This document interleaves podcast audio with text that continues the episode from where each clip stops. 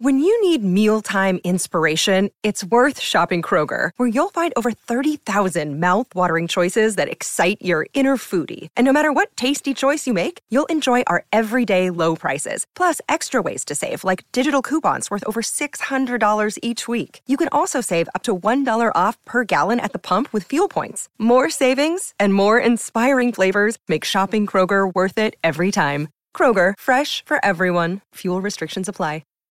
Hello and welcome to the Everything is Black and White podcast. You're hearing the sights and sounds of North London right now. We have come out more than an hour on from coming out of um, the Tottenham Hotspur Stadium after a famous, famous win for Newcastle United. A win not many people expected. Joelinton giving them a lead just before half time, a week on from missing that glorious chance at Norwich. He, like many of his teammates, proved a lot of their doubters wrong, it's safe to say. Lee, how are you feeling after that? Can you can you believe it?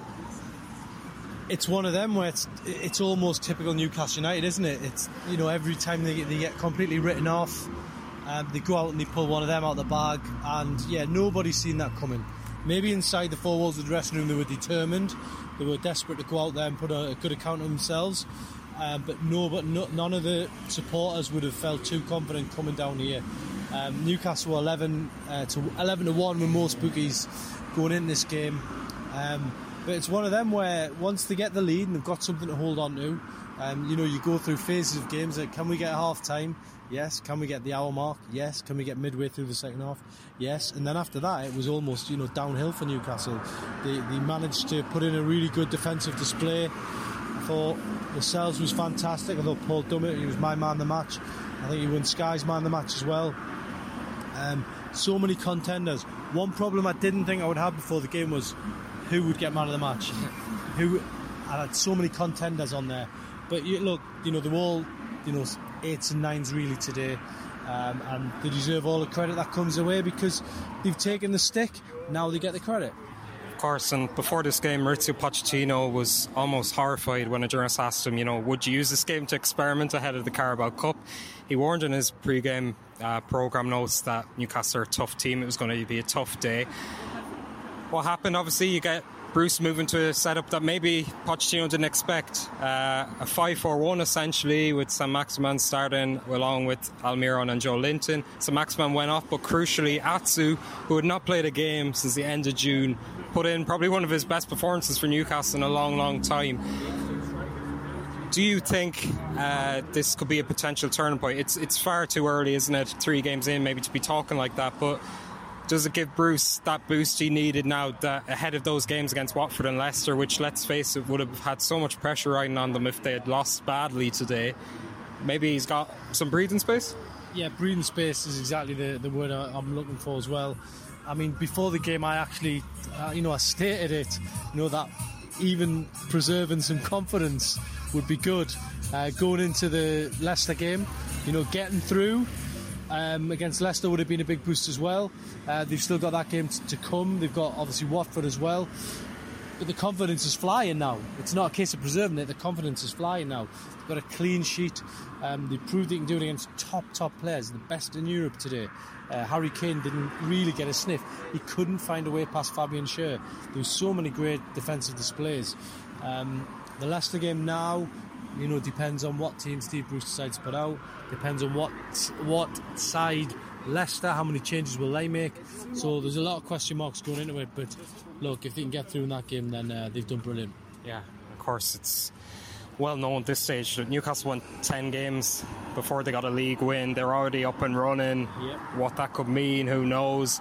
Um, did you see a lot of those staples that maybe were lost in the past couple of weeks? We we associate Rafa Benitez, Newcastle. Here we go again. A penny in the jar. Benitez talk uh, with spirit, never say die, putting your head where it hurts. You saw it with Dummett, Charles, says pretty much to a man. Everyone chipped in. Joelinton probably. We've never seen a striker with so many defensive contributions in a Newcastle shirt for, for some time. Do you feel uh, do you feel reassured almost that those principles and that finally you're seeing the work they've been doing on the training pitch uh, has come to fruition? Yeah, I mean, the, the 5 3 2 formation which Steve Bruce has been using, you know, we, we've all questioned it. We've all looked at it and think, does it really, does it work? Can it work? Um, today I thought had, not only were they brilliant defensively, they had an extra extra dimension that they didn't have in some of the games of Rafa. They used to suffocate the opposition, um, but they showed today that on the counter they were dangerous. You know, they could have added some gloss to the scoreline there. Almiron curling wide. Um, Joelinton had another chance in the second half. There were more opportunities than just his goal. Okay, not not too many, and they didn't have much possession. But they, going forward, there was that, that little spark, and uh, I think there's loads to build on. There's loads to improve on. But know, beating Tottenham, who got the Champions League final last season, uh, you know, you, th- that is a big, big statement. And those fans again had a horrifically complicated journey down. Norwich was yeah. bad enough.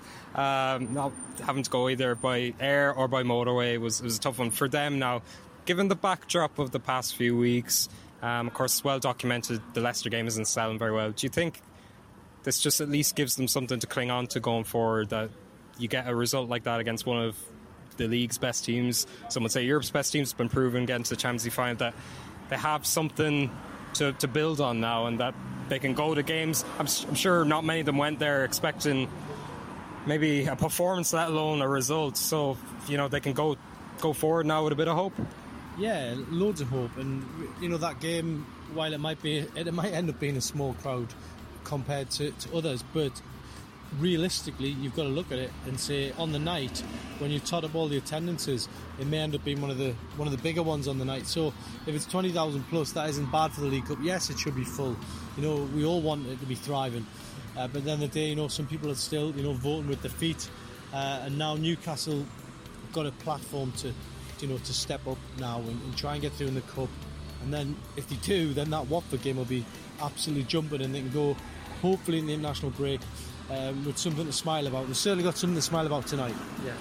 Well, that's it. Well, thank you for listening. And as always, we have plenty of reaction coming up in the next 24 hours from this podcast being recorded on chroniclelive.co.uk. And um, please subscribe. Cheers.